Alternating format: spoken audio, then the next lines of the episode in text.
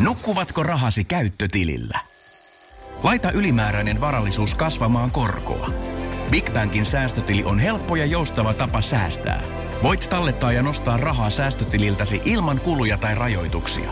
Tarjoamme nyt uusille Big Bankin asiakkaille säästötilin 3,90 prosentin korolla kolmeksi kuukaudeksi. Tarjous on voimassa toukokuun ajan. Avaa säästötili osoitteessa bigbank.fi. Hyvä yleisö, seuraavaksi keskustellaan Eppu Normaalin tarinasta bändin kitaristin Juha Torvisen silmin ja korvin. Annetaan isot aplodit Juha Torviselle.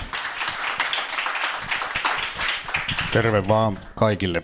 Mahtavaa huomata, että taidan olla salin vanhin ihminen. Näin se, näin se maailma muuttuu. Tota niin, mutta eikö se ollut niin, että ikä on vaan, eikö se ollut vaan numero? Kyllähän Eppu Normaalikin se todistaa, näinhän se on. Joo, joo, ky- kyllä. Kyllä se on, tässä iässä on jo pakko uskoa niin. Mennään nyt kuitenkin siihen faktaan, että Eppu Normaali on perustettu vuonna 1976. Mä oon itse syntynyt vuonna 78, niin en ihan, ihan kaikki, pakko oli sanoa, en ihan kaikkia niitä juttuja sieltä alkupäästä muista, mutta on tosi tarkkaan seurannut teidän bändin kaarta. Ja tota niin, sä olit perustamassa Joo, siis, Eppuja. Kyllä, Eppu Normaalihan on, on alun perin mun ja Martin tämmöinen, voisiko sanoa terapiabändi, että siihen Martin isoveli Pantse Syrjä, teistä joku on ehkä nimen joskus kuullut, ja hänen, hänen luokkakaverinsa Mikko Saarella, ne oli jo aika taitavia sekä soittajia että biisintekijöitä, ja ne suhtautui muun ja Marttiin, jotka oltiin, oltiin niin tuommoisen vuoden puolitoista nuorempia, niin mehän oltiin ihan pikkupoikia heidän rinnallaan, ja he suhtautui, suhtautui hieman ylimielisesti meidän touhuihin, ja me haluttiin kuitenkin kauheasti olla mukana, mukana bändikuvioissa, ja kun me ei näiden isojen poikien mukaan päästy, niin me perustettiin sitten oma bändi, ja, ja tota, bändille tuli nimeksi Heimo Hämähäkki, ja, ja tota, se periaate siinä bändissä oli sellainen, että me sävellettiin puolen tunnin ohjelmisto 15 minuutissa. Ja se myös sanotettiin siinä samassa ajassa. Ja tota, no se, siis se oli tällaista koulupoikahuumoria, mitä silloin ja nykyäänkin harrastettiin, niin, niin tota, sitten nämä sen ryhmän, mitä siinä ympärillä pyörii, eli Pantse ja Saarella, niin ne jossain vaiheessa huomasi, että kun ne yritti olla oikea bändi, lähetti demoja levyyhtiöihin ja, ja kaiken näköistä tuollaista tuollaista niin kuin oikeaa juttua, ja me kun ei osattu Martin kanssa oikein mitään, mutta meillä oli helvetin paljon hauskempaa, niin sitten sit ne yhtäkkiä vaan niin kuin erinäisten kiemuroiden kautta ikään kuin ujuttautuivat tähän meidän bändiin ja kaappasivat vallan tietyssä, tietyssä mielessä, ja hyvä niin, koska sieltä alkoi syntyä sitten, sitten biisejä semmoiseen tahtiin, että ei, minä ja Martti ei, ei kyllä oltaisi niin kuin kahdestaan saatu semmoista biisikavalkaadia aikaiseksi. Että tällä tavalla se lähti. Onko Heimo Hämähäkki ikinä tekemässä paluuta? Heimo Hämähäkki on itse asiassa tehnyt yhden keikan 90-luvun lopulla, kun meillä oli yhteen aikaan tapana, sitten kun alkoi tulee näitä pitempiä keikkataukoja, milloin mistäkin syystä, niin me sitten lähdettiin tauon jälkeen keikalle sillä tavalla, että me tehtiin tämmö, yleensä tämmöinen treenikeikka, salakeikka, jollain, jollain tota, salanimellä, ja Heimo Hämähäkki esiintyi Oulussa aikanaan, ja, ja tota, mutta se luonnollisesti se oli tämmöistä sanotaanko sitä nyt viraalimarkkinoinniksi vai mitä se on, siis ajalla ennen nettiä kuitenkin, niin, niin tota, se vuodettiin sopivalla tavalla, että, että mikä tämä Heimo Hämähäkki on. Tosin osa siitä jengistä kyllä tiesikin, että tunsivat meidän historiaa, jossain se nimi oli ollut esillä. Ja kyllä me saatiin Ouluun ihmisiä Rovaniemeltä asti jonottaa. No niin, no voin kuvitella. No, jos mennään tuohon Eppunormaalin räkänokat, otettiin sitten bändi lopulta mukaan ja, ja 70-luvun puolella ehti tulla pari albumiakin. Se oli sellaista niin kuin, no se oli vielä sitä punk-aikakautta, niin oli punk-meininki. Kuinka, kuinka nuoria ja vihaisia te olitte vai, vai mikä se tunnelma silloin oli? No mä oon ennenkin käyttänyt tätä niin kuin, vertailua Pelle Miljoonaan, joka ilmoitti olevansa työtön ja nuoriso sairastaa syöpää, sen nimi on Apatia, oli tämän nimisiä biisejä Pellellä ja, ja tota, Pelle oli, mehän oltiin siis aikalaisia, saatiin tämä punkinnostus aika lailla samaan aikaan ja Pelle oli ö, opiskellut opettajaksi, muistaakseni jo silloin, olisiko ollut työtön kuitenkin, mutta Pellelle nämä tämmöiset, tämän tyyppiset asiat oli hirveän tärkeitä. Me, me oltiin siis lukiopoikia, ei me, ei me voitu ilmoittaa olevamme työttömiä koska me ei oltu kyllä siinä lukiossa hommaa. on, on, on. Et siis me, meille se punk oli, oli, se oli niin kuin enemmän musi, musiikillinen juttu kuin tämmöinen äh, niin kuin, äh, yhteiskunnallinen asia. Et meidän, meidän innostus, toki me Sex Pistolsista innostuttiin, joka, joka tuli Englannista, mutta ehkä enemmän kuitenkin – Jenkeistä tulleista Ramones, edelleen käytän Ramones-sanaa, vaikka kai se pitäisi lausua jotenkin Ramones, mutta se on meille ollut aina Ramones. Ramones, joka laskettiin siihen punkjuttuun mukaan, mutta joka oli kuitenkin suora jatkumo tämmöiseen jenkkiläiseen vanhaan pop- ja rock-traditioon, jopa, jopa tällaiseen 60-luvun Phil Spectorin tyttöbändeihin, niin vaikutteita oli sieltäkin. Ja se oli se juttu, mikä puri meihin. Meille se punk oli sitä, että, että kun me ei todellakaan oltu mitään kauhean hyviä soittajia, mutta se, se sellainen tee se itse meininki ja se, että, että ei tarvi olla maailman paras soittaja, että et voi soittaa bändissä. Ja se, se tuli tässä punkjutussa punkjutussa niin voimakkaasti, että me saatiin ikään kuin oikeutus sille, että kyllä me voidaan voidaan soittaa tämmöisiä yksinkertaisia biisejä, vaikka ne menee vähän miten sattuu, mutta, mutta se Ramonesien myötä se muuttui lailliseksi, sanotaanko näin. Mutta se on mielenkiintoista, että siellä 70-luvun tuotannossa on jo sitten esimerkiksi yksi isoimmista eppuklassikoista, Niet Niet, joka, joka sitten taas ei, ei ole punkkia. Ja jotenkin, jos sieltä asti tulee se semmoinen eppujen jonkinlainen soundi, niin miten tämmöinen biisi sitten päätyi siihen jee jee jeen ja poliisi pamputtaa kylkeen yhtäkkiä? No tota, sehän on siis Saarelammikon ja Pantsen tekemä biisi, että mä en sen tarkalleen sen syntyhistoriaa äh, tiedä muuta kuin siltä osin, että että kyllähän meidät sen biisin myötä tuomittiin alimpaa helvettiin, siis virallisten punktahojen toimesta, koska mehän oltiin törkeällä tavalla petetty porukat, tietenkin. Hieno biisi, mutta tosiaan punkkiahan se ei ole. No ei, ei, ei. ei. Mä, mä luulen, että se on, se on tota, et, et siinä tavallaan se semmoinen asia, mikä oli meillä ollut kyllä isosti Mikko Saarelan myötä niin kuin olemassa jo silloin alkuaikoina, että, että tota, asiat ei ole ihan niin, niin vakavia. Ehkä mä edelleen, jos mä vertaan siihen, siihen pellemiljoonaan, että et kyllä, kyllä meidän olisi ollut mahdotonta esittää kappaletta Olen työtön, perkele olen työtön. Ei se ei ollut niin kuin millään tavalla meidän juttu, siis mitenkään niin kuin pellee, pellee väheksymättä, Pelle on mahtava elämäntapa intiaani, mutta mut, kun siihen samaan aikaan tuli niin kuin kaksi tämmöistä bändiä, me ja, ja tota Pelle Miljoona, niin, niin äh, Pelle oli, oli ehkä enemmän uskottava siellä oikeiden punkkareiden joukossa ja meidät otettiin sitten niin kuin sen, ehkä sen alkuinnostuksen jälkeen, niin, niin kuin tuossa jo viittasin, niin me vähän vähän petettiin porukat.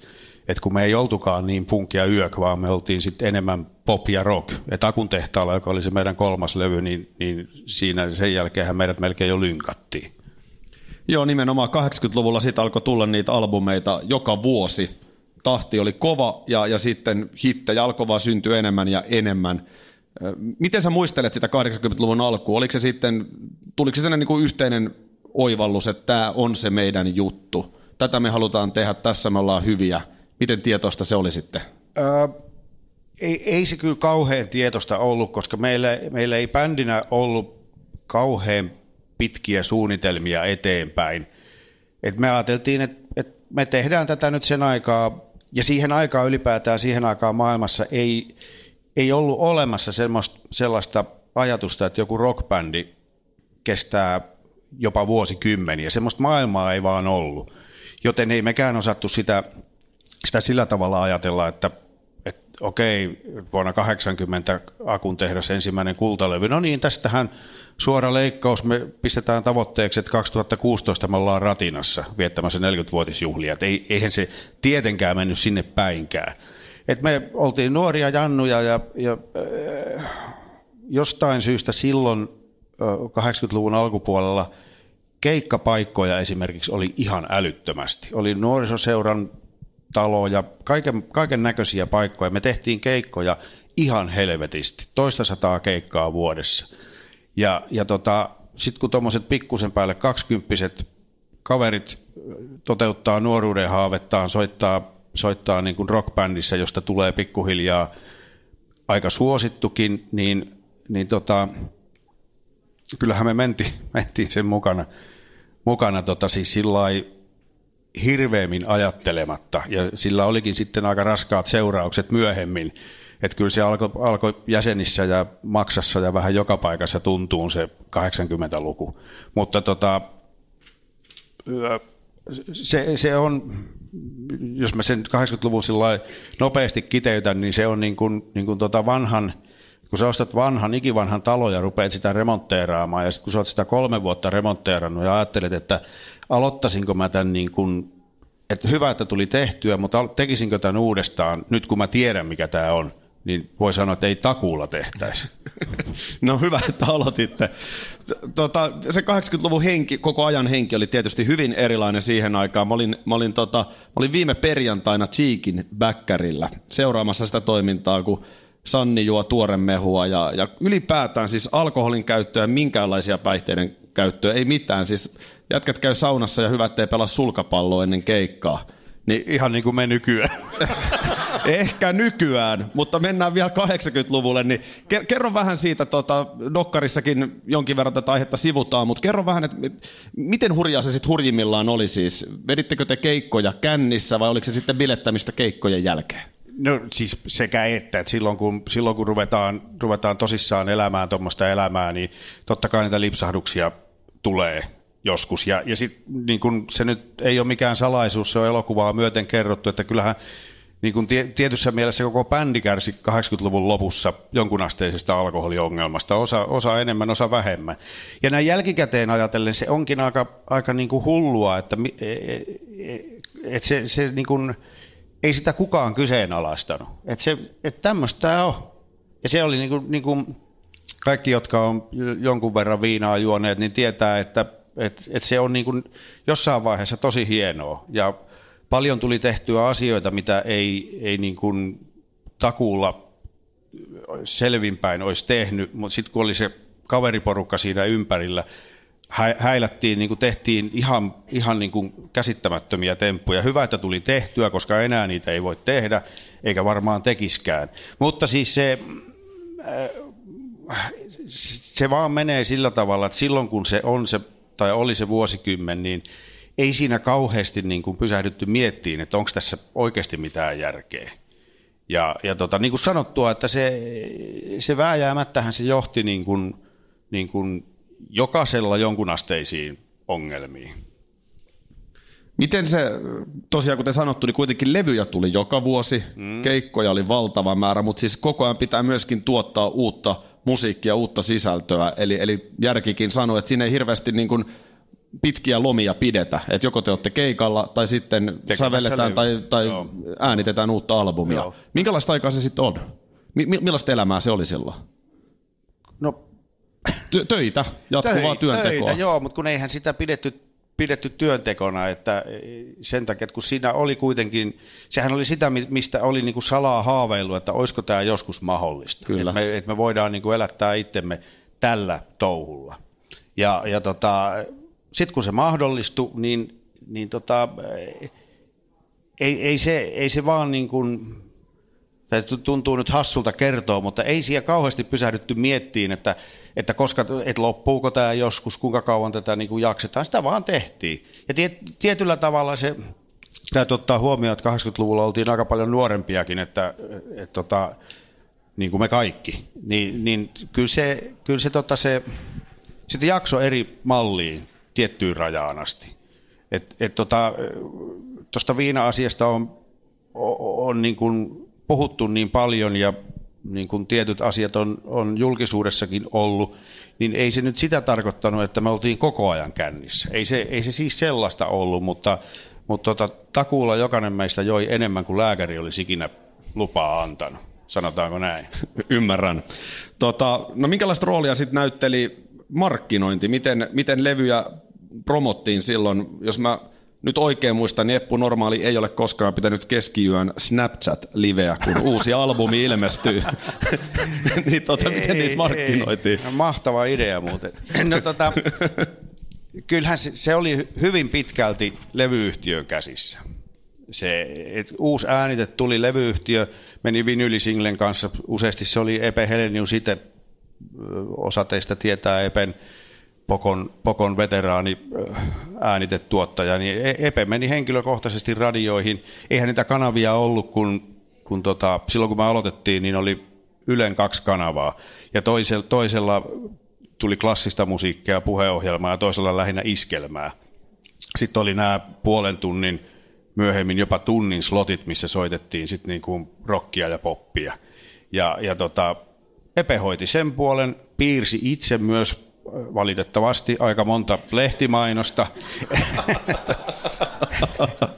et, et, tota, siis se, se oli tyystin erilaista, mitä se on nykyään. Nyt, nyt on niin kuin kaikki maailman kanavat käytössä, kun eihän silloin, jos rockbändi pääsi televisioon, me käytiin joskus jossain Toivotaan, toivotaan ohjelmassa ja levyraadissa, ja nekin oli niin kuin Epe, Epe ikään kuin tappeli meidät näihin ohjelmiin. Ja, ja tota, levy ilmestyi, siitä oli ö, mainos Soundilehdessä, Rumpalehdessä, sitten se vinylisingle sinne, sinne tota radioihin, sitten me lähdettiin keikoille. Et siinä se tavallaan oli. Jotain, jotain, toki jotain haastatteluita tehtiin, mutta kun ei niitä, niitä lehtimedioitakaan niin paljon ollut, että soundi, rumba. Sitten jossain vaiheessa 80-luvun sen ihan alun jälkeen, niin joku seura tai apulehti, joku tämmöinen isompi lehti saatto, saatto noteerata ja tehdä jonkunnäköisen jutun yleensä johonkin, johonkin pop-palstalle, eikä niinkään niin kuin, niin kuin omaa juttuansa. Mitä iltapäivälehdet? Muistuuko mieleen, oliko Eppu normaali lööppejä 80-luvulta, oliko sellaisia? Ei, ei kyllä tainnut silloin vielä olla, mutta on kyllä hyvä kysymys, koska mä huomaan, että mä en, en niin kuin, mä luulen, että ne tuli vähän myöhemmin. Et iltapäivälehdet oli ehkä nekin sillä suht, suht konservatiivisia ton, ton asian suhteen. Kyllä siellä varmaan jotain niin kuin levyarviota on ollut, jotain tämmöisiä, mutta ei mitään, mitään semmoista niin kuin etusivuhommaa tai, tai isosti muutenkaan. Eli aika pitkälti se oli sitten niin kuin musiikin tekemistä ja esittämistä. Et, et... Se, oli, se oli nimenomaan sitä, että et tota, kyllä, se, kyllä mä luulen, että ne markkinointisuunnitelmat, mitä levyyhtiössä tehtiin, niin ne oli enemmän sitä, että aikataulutettiin asioita, että saadaan masteri ajoissa. Täytyy muistaa, että kun elettiin vinyyli kautta, niin, niin se, se kesti hieman eri tavalla se, se äh, valmiin tuotteen saaminen, mitä se, mitä se nykyään tulee, tai nykyään mitään valmista tuotetta ole, kun lähetetään pelkkiä tiedostoja edestakaisin. Et aikatauluttamista, sitten muutama lehtimainos ja ja ehkä jokunen haastattelu, ja sitten me lähdettiin keikoille. Näin ollen oletan, että kukaan ei ole myöskään erityisesti ikinä brändännyt Eppu Normaalia, mutta olette te varmaan jotenkin miettinyt vähän, että mikä tämä teidän juttu on. Miten sä niin ajattelet, nykymaailmassa ensin yleensä mietitään brändäys ja sitten, Joo, että osaako tämä jatka laulaa? no vähän liiottelin, mä myönnän. Joo, tota, e, e, siis meidän, meidän Mikä on Eppu Normaali brändi? Joo, toi, toi on erittäin hyvä kysymys, koska ei, sit oikeasti bändi ei ole sitä koskaan miettinyt, koska me, me nyt ollaan vaan, niin kuin näkyy, niin näissä samoissa rytkyissä me ollaan oltu vuosikymmenet. Ja, ja tota, Epe yritti me, meitä brändätä, esimerkiksi semmoinen joku, olis, olisiko se 80-lukua sen on täytynyt olla varmaankin, vai olisiko se ollut 89-luvun taitteessa, joku ruisrock-keikka, Epe oli käynyt ostamaan Seppälästä semmoiset järkyttävät niin kuin kesäasut, siis se, ne oli jotain naisten asuja, siis että nyt tämä on niin kuin hauskaa, pukekaa nämä päälle, ne otetaan valokuva, ja se otettiin siellä Ruissalon rannassa ja sitten sitä tehtiin postikortti. ja tämmöistä se brändäys oli silloin, että et kyllähän niin kuin, kun ei, ei me oikein ole koskaan sen päälle tajuttu, tai sitten me on tajuttu enemmän kuin me on itsekään ymmärretty. Eli aika, aika tavallahan se meidän brändi on varmaan sitä, että noi on tuommoisia jätkiä tuolta jostain Hämeestä. Tää on, tälleen mä sen mietin. Mä, mä olin ihan varma, että sä vastaat tähän, että ei me olla ikinä ollenkaan, mutta tavallaan noin mä sen mietin. Niin, että niin, et, mä- et, te, te olette omia itsejänne, te olette jätkiä Ylöjärveltä, mutta sehän on, se teidän sehän brändi. On brändi. Sehän on brändi, mutta sitä ei ole siis ehdon tahdon tehty, vaan se on niin kuin muodostunut tämmöiseksi. Nimenomaan, mutta tänä päivänä just oli kesällä teidän kaksi keikkaa näin viime kesänä, niin Mauno Ahosen alkunauhalla sisään. Ja, ja tota, Martilla on niinku lenkkitossut, jotka sanotaan, että ei ole niinku viime vuoden mallistoa. Niin jo- jos Martti Syrjä vetäisi nyt keikalle bossin puvun päälle, niin eihän se olisi Eppu normaali. Niistä lenkkareista minä olen sanonut muutaman kerran tässä vuosikymmenten aikana, mutta ei, ei ole auttanut. Tunnustetaan, tämän verran on koitettu, koitettu brändätä. No niin. tota, no joo, tässä käytiin 80-lukua läpi, sitten tulee 90-luku ja, ja, ja sieltäkin niin kuin, totta kai vielä musiikkia syntyi, mutta sitten tuli kyllä myös pitkä tauko. Eli, eli niin kuin sanoitte, se 80-luvun hurja tahti ja kaikki, niin maksoi sitten veroa. Mutta mitä sitten, mitä Torvisen Juha sitten, kun yhtäkkiä niin kuin, ei ole kirkuvia faneja eikä sukseita, niin miten kova paikka, tai mi- miten, mi- miten erilaista se oli sitten? No, äh, enemmänhän se on sitten niin kuin, äh, ollut, ollut taloudellista puolta. Siellä äh, Jyrki Melarttiin, nykyäänkin Poperan pasisti, opetti aikanaan tämmöisen, tällaisen jutun, että että tota, liittykää muusikkojen liittoon. Et kun Poperakin alkoi pitää keikkataukoja, niin, niin tota, et muusikkojen liitosta saa, saa niin kuin sovi, sovi, sanotaanko sitä sovitelluksi päivärahaksi, siis, tai siis tätä niin kutsuttua liiton liksaa. Ja ei kukaan rock jäsentä kysy työvoimatoimistosta, että et niin kuin, tuutko keikalle tänne Imatran valtiohotelliin. Ja mäkin liityin muusikkojen liittoon ja olin jäsenenä ja siinä oli silloin 80-luvun lopussa, jolloin meillä ei vielä ollut omaa firmaa, koska verottaja ei hyväksynyt. Aku meidän, meidän järjen ääni yritti, yritti Eppunormaali Oytä saada pystyyn ja verottaja sanoi, että et tota, pistäkää vaan toi firma pystyyn, niin me kaadetaan se. On toikin hurjaa. No se, ja näin faktisesti tapahtui, että se ilmoitettiin ja me ei perustettu sitä firmaa, eli me oltiin yksityishenkilöinä, tehtiin keikkoja ja totta kai kun meillä oli omat kamat, meillä oli omat autot, meillä oli roudareita, mitä kaikkea, niin äh, me maksettiin ne ikään kuin tavallaan sieltä yhteisestä kassasta sitten, eli ne kuitenkin oli meille bruttotuloja, eli me tienattiin paperilla siihen aikaan ihan helvetisti, mutta todellisuudessa ei ollenkaan niin paljon. Ja sen aikainen li- muusikkojen liitto käsitteli sitä asiaa sillä että siellä katsottiin bruttotulot. Ja niiden mukaan laskettiin se soviteltu päiväraha. Sinne laskettiin teostot, grameksit, kaikki tämmöiset mukaan. Eli paperilla meidän tulot oli melkoisen huomattavat. Ja sitten kun mä Jyrki Melarttiinin ohjetta noudattaen olin liittynyt Muusikkojen liiton jäseneksi ja, ja tota, ilmoittain, sitten kun meillä alkoi joku pitempi keikkatauko, mä ilmoittauduin työttömäksi työhönhakijaksi. Ja mä sain niin vitusti rahaa, että si- siinä ei ollut siis mitään järkeä. Siis se oli ihan, ihan kauheata. Mä rupes hävettään se, mutta mä ajattelin, okei, me, et, et, et, niin kuin, eihän mä nyt kieltäydy tästä rahasta. Siis, Eletään 90-luvun lamavuosia ja Eh, Vähän, vähän ennen se oli niin kuin Joo. 80-luvun loppua. Okei. Ja, ja, siis se, oli ihan, se oli ihan perversiä, miten paljon sitä rahaa tuli, koska ne katsoi niistä bruttotuloista, että okei, toi tienaa ton verran ja sieltä lasketaan se jonkun tietyn kaavan mukaan, että tosta sitten niin kuin tämä päiväraha. No, sitten jossain, sillä tavalla meni varmaan pari-kolme vuotta, sitten me tehtiin aina välillä jotain keikkoja, jolloin mä en tietenkään ollut työtön työnhakija. Ja sitten taas 500 päivää lihaa, eihän tässä niin kuin mitään, tämä on ihan vitun mahtava.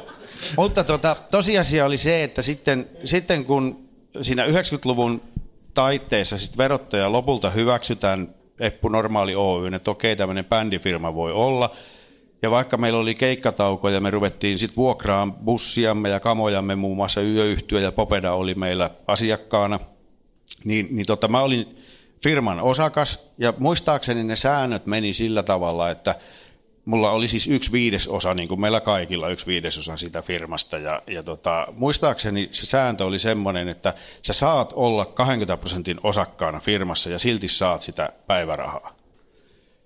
Mutta mua hävetti se niin paljon, se touhu, koska mä en nähnyt siinä mitään järkeä. Että eihän tämä on ihan, ei, ei, ei tämä on ihan kauheata, että en mä voi tämmöistä tehdä. Mä lopetin sen homman. Ja, ja tota, no sitten alkoi tulee jossain vaiheessa aikamoinen nälkä, niin sitten Epe soitti mulle ihan, ihan niin kuin yhtäkkiä. Ja mä olin oikeasti, niin kuin, rahatilanne oli semmoinen, mä ajattelin, että mun täytyy mennä kohta sossuun, että mulla ei todellakaan ole, hmm. ole rahaa. Ja sitten Epe soitti, että tuutko töihin. Ja mä olin silloin 35-vuotias, eli mä niin kuin ensi, luku, lukuun ottamatta lukioaikoja, niin mun ensimmäinen ja todennäköisesti viimeinen oikea työpaikka alkoi 35-vuotiaana.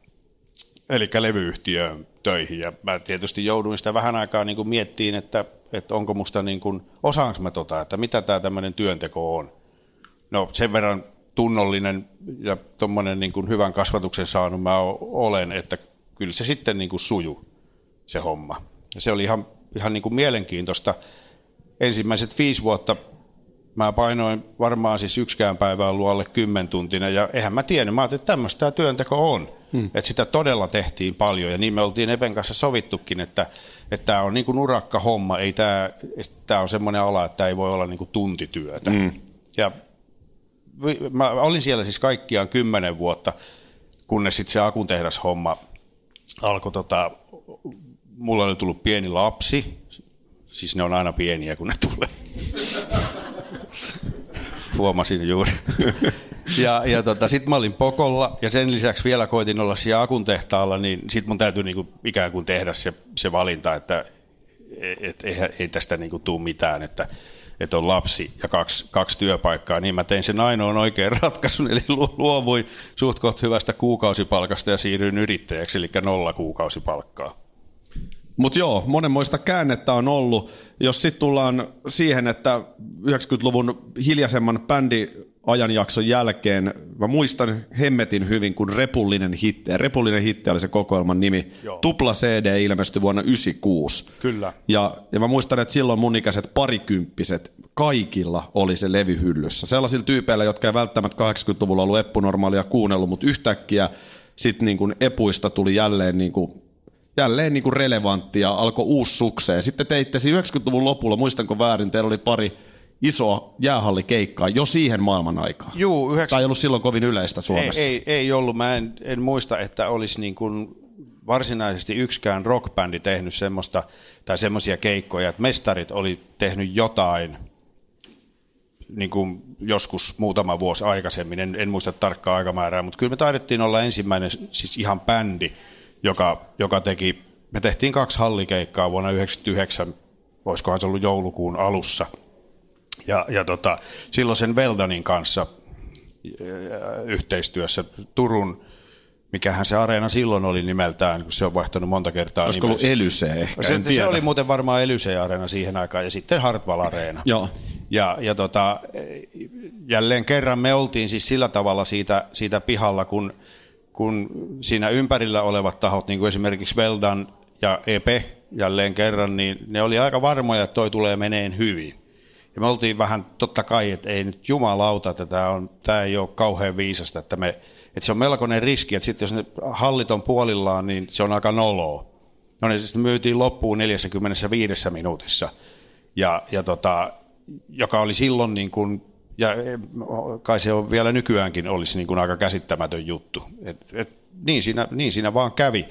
Ja, ja tota, siirryttiin siinä mielessä muuten moderniin aikaan, että se oli, se oli oikeastaan eka kerta, kun me otettiin eh, merchandise, eppunormaali merchandise omiin käsiin.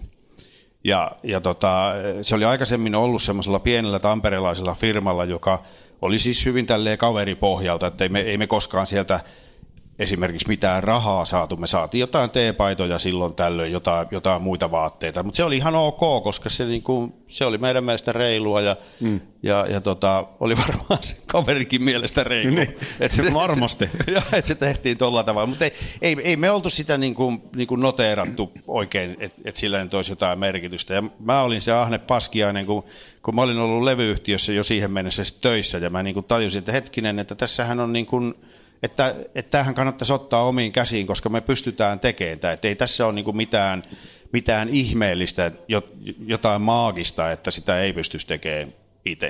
Ja, ja tota, nä, näillä kahdella keikalla, niin, niin tota, täytyy sanoa, että se, se niin kun, jos me ajatellaan, ajatellaan taloutta mitä, mitä tässä bändin ympärillä on ollut, niin, niin se päätös oli ehkä, ehkä paras yksittäinen tämmöinen yhteen juttuun liittyvä päätös, koska, koska ne, ne meni niin kuin, se räjähti ihan käsistä se, se merkkarijuttu, eli joka oli tietysti lähinnä jotain teepaitoja ja olisiko ollut jotain lippalakkeja, että ei se, ei se niin kuin sen kummempaa ollut. Mutta ne, ne vietiin kaikki käsistä kummallakin keikalla.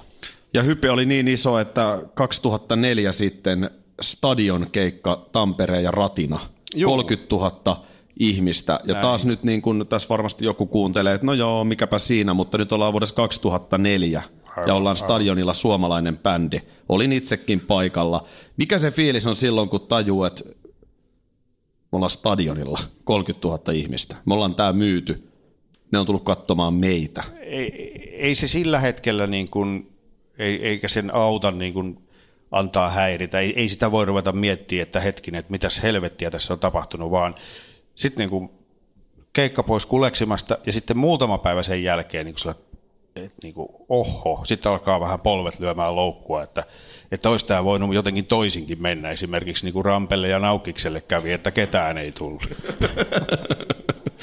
Joo, mutta siis, se, ja, ja sehän oli sitten niin kuin toi, se eka ratina oli siinäkin mielessä niin kuin uutta aikaa, että, että meidän, meidän silloinen keikkamyyjä, joka oli tota, tämmöistä perinteistä keikkamyyntiä meidän kanssa tehnyt, niin sitten irtisanoi itsensä siitä keikkamyyjän toimesta erinäisistä syistä, jotka hän e, ymmärtääkseni on halunnut pitää omana tietonaan. Ei sillä nyt sinänsä väliä, mutta kuitenkin me oltiin yhtäkkiä sillä, että meillä ei ole keikkamyyjää.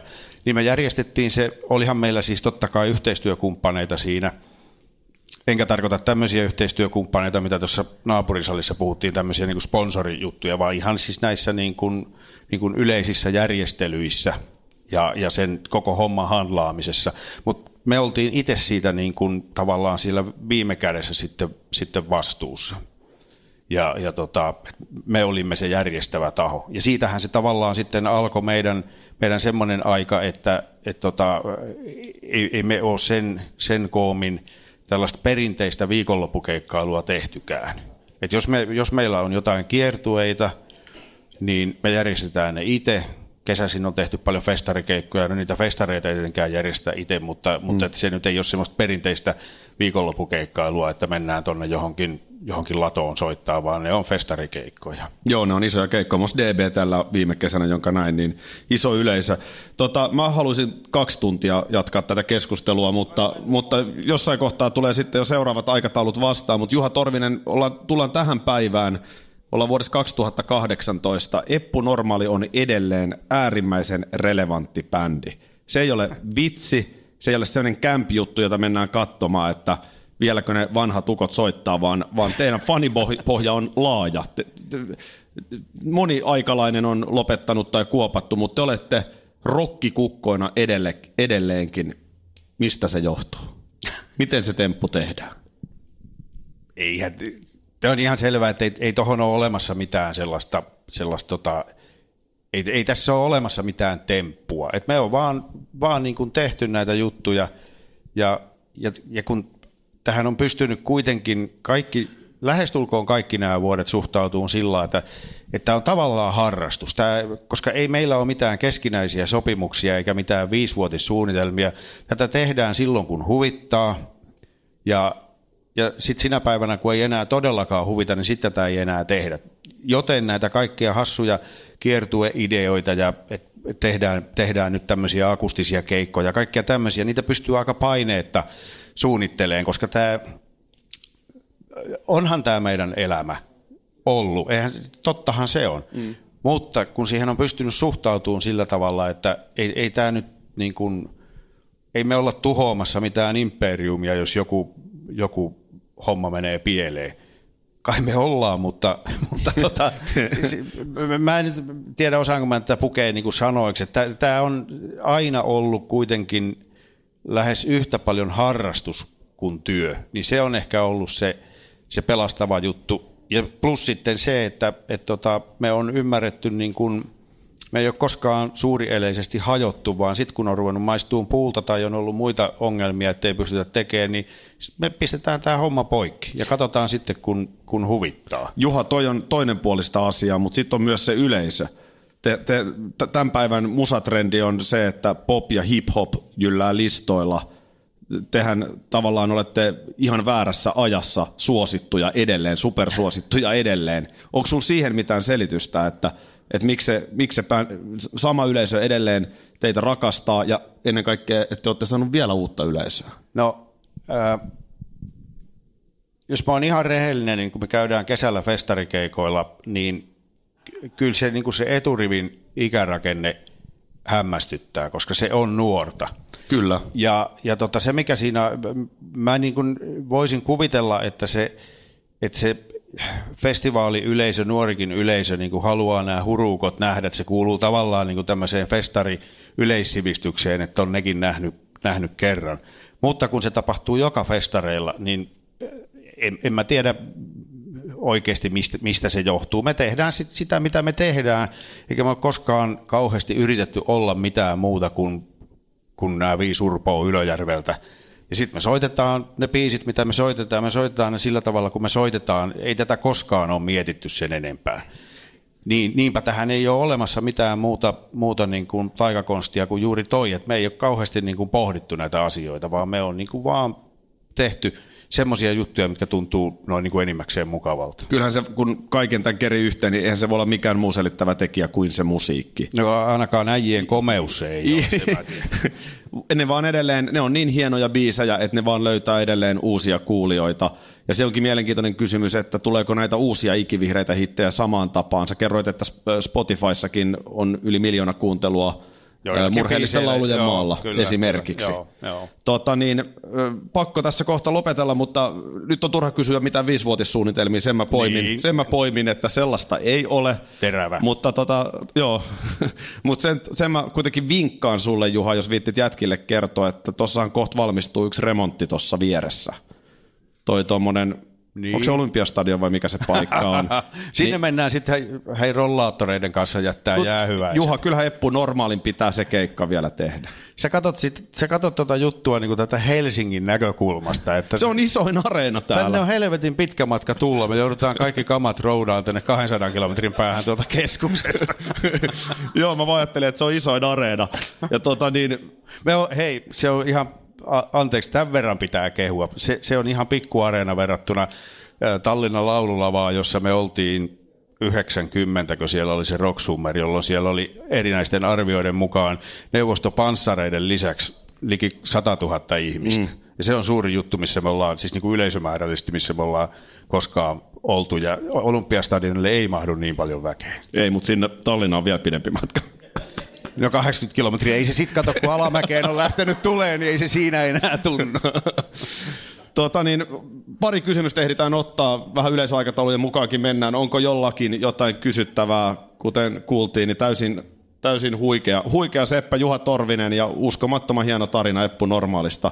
Tuleeko jotain mieleen, mitä olet aina halunnut kysyä?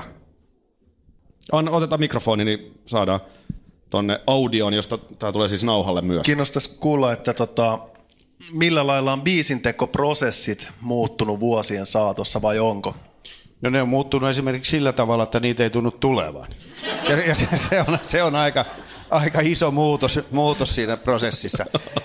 Siis tota, Martti ja Pantsihan nyt on niin kuin noin 90 prosenttisesti vastannut meidän, meidän biiseistä tuossa tuossa niin kuin ihan alkua lukuun ottamatta. Ja, ja tota, kyllä musta tuntuu, että on täysin mahdollista, että uusia biisejä ei enää koskaan tule.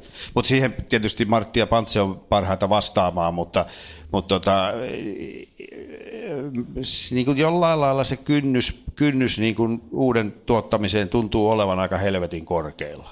En mä, en mä tohon niin kuin oikein, oikein muuta osaa sanoa, mutta mut, että, eli siis aika radikaali muutos on, on siinä biisien tekemisessä. Ennen niitä tuli ja nyt niitä ei tule. Sieltä ole hyvä nämä mikrofoni. Mä olin täällä mikrofoni kädessä, mutta otetaan sieltä vaan. Ante, en mä halua kiilata. Koska mä... Ole hyvä. Ky- Ai, sori, Juhal oli tota, kultaisesta 80-luvusta, niin tota, miten tuo, oliko teillä semmoista kilpailua siis Dingon yön Popedan kanssa, niin tota, miten semmoinen asia? Ei, ei ollut siis, ei bändien välillä ollut kilpailua, että se oli enemmän sitten, sitten tota, että et jos semmoinen kilpailuasetelma jotenkin muodostui, niin se tuli enemmän, enemmän varmaan median kautta ja ehkä noiden taustajoukkojen kautta, että keikkamyyjät, mahdollisesti levyyhtiöihmiset niin kuin vertaili vähän lukuja. Mutta eihän me, me nähtiin jossain festareilla, oltiin ylimpiä ystäviä, että, et tota, eikä, eikä toi ei ole oikein, mä en, mä en niin kuin pysty ymmärtämään, että miten siinä tavallaan edes pystyisi kilpailemaan. Et jos me ajatellaan sen ajan bändejä, että Dingo oli Dingo, ne teki sitä, mitä ne teki, me tehtiin, mitä tehtiin, Popeda teki, mitä teki, niin mikä se olisi ollut, mitä siinä olisi pitänyt tehdä, että, että olisi ikään kuin päässyt toisen edelle. Nykypäivänähän tämä on tietenkin ihan hullu ajatus, koska nyt voidaan tehdä vaikka mitä, mutta tota, kaiken näköisiä sometemppuja tai mitä tahansa, mutta ei, silloin me vaan soitettiin. Ja, ja tota, se tosiaan siis, toi on usein niin kuin esitetty kysymys, että oliko kilpailua, ja mä en tavallaan, niin, niin kuin sanoin, mä en niin kuin ikään kuin ymmärrä sitä kysymystä, että, että miten sitä kilpailua, että mistä siinä niin kuin kilpaillaan. Suosiosta tietysti joo, mutta se, niin kuin miten sä vaikutat siihen suosioon siihen aikaan, muuta kuin tekemällä oma hommas niin hyvin kuin mahdollista. Ja sitähän kaikki teki, tietysti, ainakin omasta mielestään. Ja siellä vielä Juha Valvio. No tällä tavalla pakko nyt, kun tulee mahdollisuus Akilta kysyä, Akin puolesta kysyä myös, että et, tota, niin kun, tarinoitahan kaikki rakastaa ja, ja teillä on miljoonia tarinoita teidän biisien, biisien muodossa, niin tämä on varmasti helppo vastaus, tulee kun apteekin hyllyltä, niin mikä biisi just sulle – Juha Torvinen on muodostunut teidän katalogista läheisimmäksi soittaa tai mikä on niin kuin lähimpänä, lähimpänä sun omaa, omaa niin kuin itseäsi te, niin teidän biiseistä? No en mä tiedä, Tärkein biisi teidän joo, katalogista joo. sulle. Tuohon on mulla olemassa valmis vastaus. Se on, se on tota, tai niitä on oikeastaan kaksi niitä biisejä. Toinen on, on semmoinen kuin Nyt reppu jupiset, riimisi rupiset. Menikö se nimi niin ihan tarkalleen. Niin joka tapauksessa siinä, siinä on soiton puolesta, se on julkaistu 84 vuonna, siitä on jo niin kauan, mutta siinä on, on tietyllä tavalla bändin soiton elementit niin kuin tiivistettynä. Ylipäätään se koko, koko se rupisia riimejä, karmeita tarinoita levy on sellainen, että si, siinä on niin kuin tiivistettynä se ja ekan kerran ikään kuin onnistuneena se, että mikä se epunormaali on. Ja mä oon joskus ollut tämmöinen ajatusleikki, että, että jos pitäisi lähettää tuonne niin kuin kauas avaruuteen joku asia, että mikä on eppu normaali, niin, niin mä haluaisin, että se levy lähetettäisiin, koska siinä on niin kuin periaatteessa koko, koko hoito. Sitten se toinen biisi on semmoinen kuin Linnunradan laidalla, joka on taas Martin, Martin siis sillai, olen kutsunut sitä Vonnegutilais Einsteinilaiseksi rakkaustarinaksi. Se, on, se, se teksti on mun mielestä niin hieno, että, että, että tota, se on toinen tämmöinen niin kuin, tärkeä biisi noista, noista meidän biiseistä. Hetkin, onko se just Lensima, eikö Lensimatalalla on Ei, eri se, biisi? Se on, se on eri biisi. Joo, joo missä on myös hieno teksti. Ei liity tähän mitenkään, mutta halusin nyt vaan viisastella. tota niin, hei. Mulla on yksi anekdootti järjestäjän puolelta. Me haluttiin tuoda tähän keskusteluun semmoista tosi autenttista tunnelmaa, niin mun täytyy paljastaa yksi asia. Te istutte Pokorekordsin epähennyksen tuoleilla tällä hetkellä. niin, paitsi... Ne on sieltä. Paitsi että nämä on varmaan niitä vierastuoleja, koska nämä on niin matalia, koska Epe istuu aina itse puoli metriä korkeammalla. Juuri niin, näin. Niin juuri johtajan näin. kuuluu istua. Kyllä, Tämä on, alaiset istuivat alhaalla. Tämä on suuri kunnia minulle ja tota, suuri kunnia myös, että saatiin Juha Torvinen sut paikan päälle. Lämmin kiitos. Kiitoksia. Ja hyvä yleisöohjelma täällä jatkuu edelleen. Ja tässä huoneessa vielä äsken äänessäkin ollut Juha Valvio ja sitten myöskin Niina Bakman vielä emännöivät ja isännöivät omia keskusteluja ja nimenomaan viihde maailmasta, retroilmiöstä ja hittejen synnystä vielä tänään tässä salissa juttelua. Kiitoksia mun puolesta. Nukkuvatko rahasi käyttötilillä? Laita ylimääräinen varallisuus kasvamaan korkoa. Big Bankin säästötili on helppo ja joustava tapa säästää. Voit tallettaa ja nostaa rahaa säästötililtäsi ilman kuluja tai rajoituksia. Tarjoamme nyt uusille Big Bankin asiakkaille säästötilin 3,90 prosentin korolla kolmeksi kuukaudeksi. Tarjous on voimassa toukokuun ajan. Avaa säästötili osoitteessa bigbank.fi.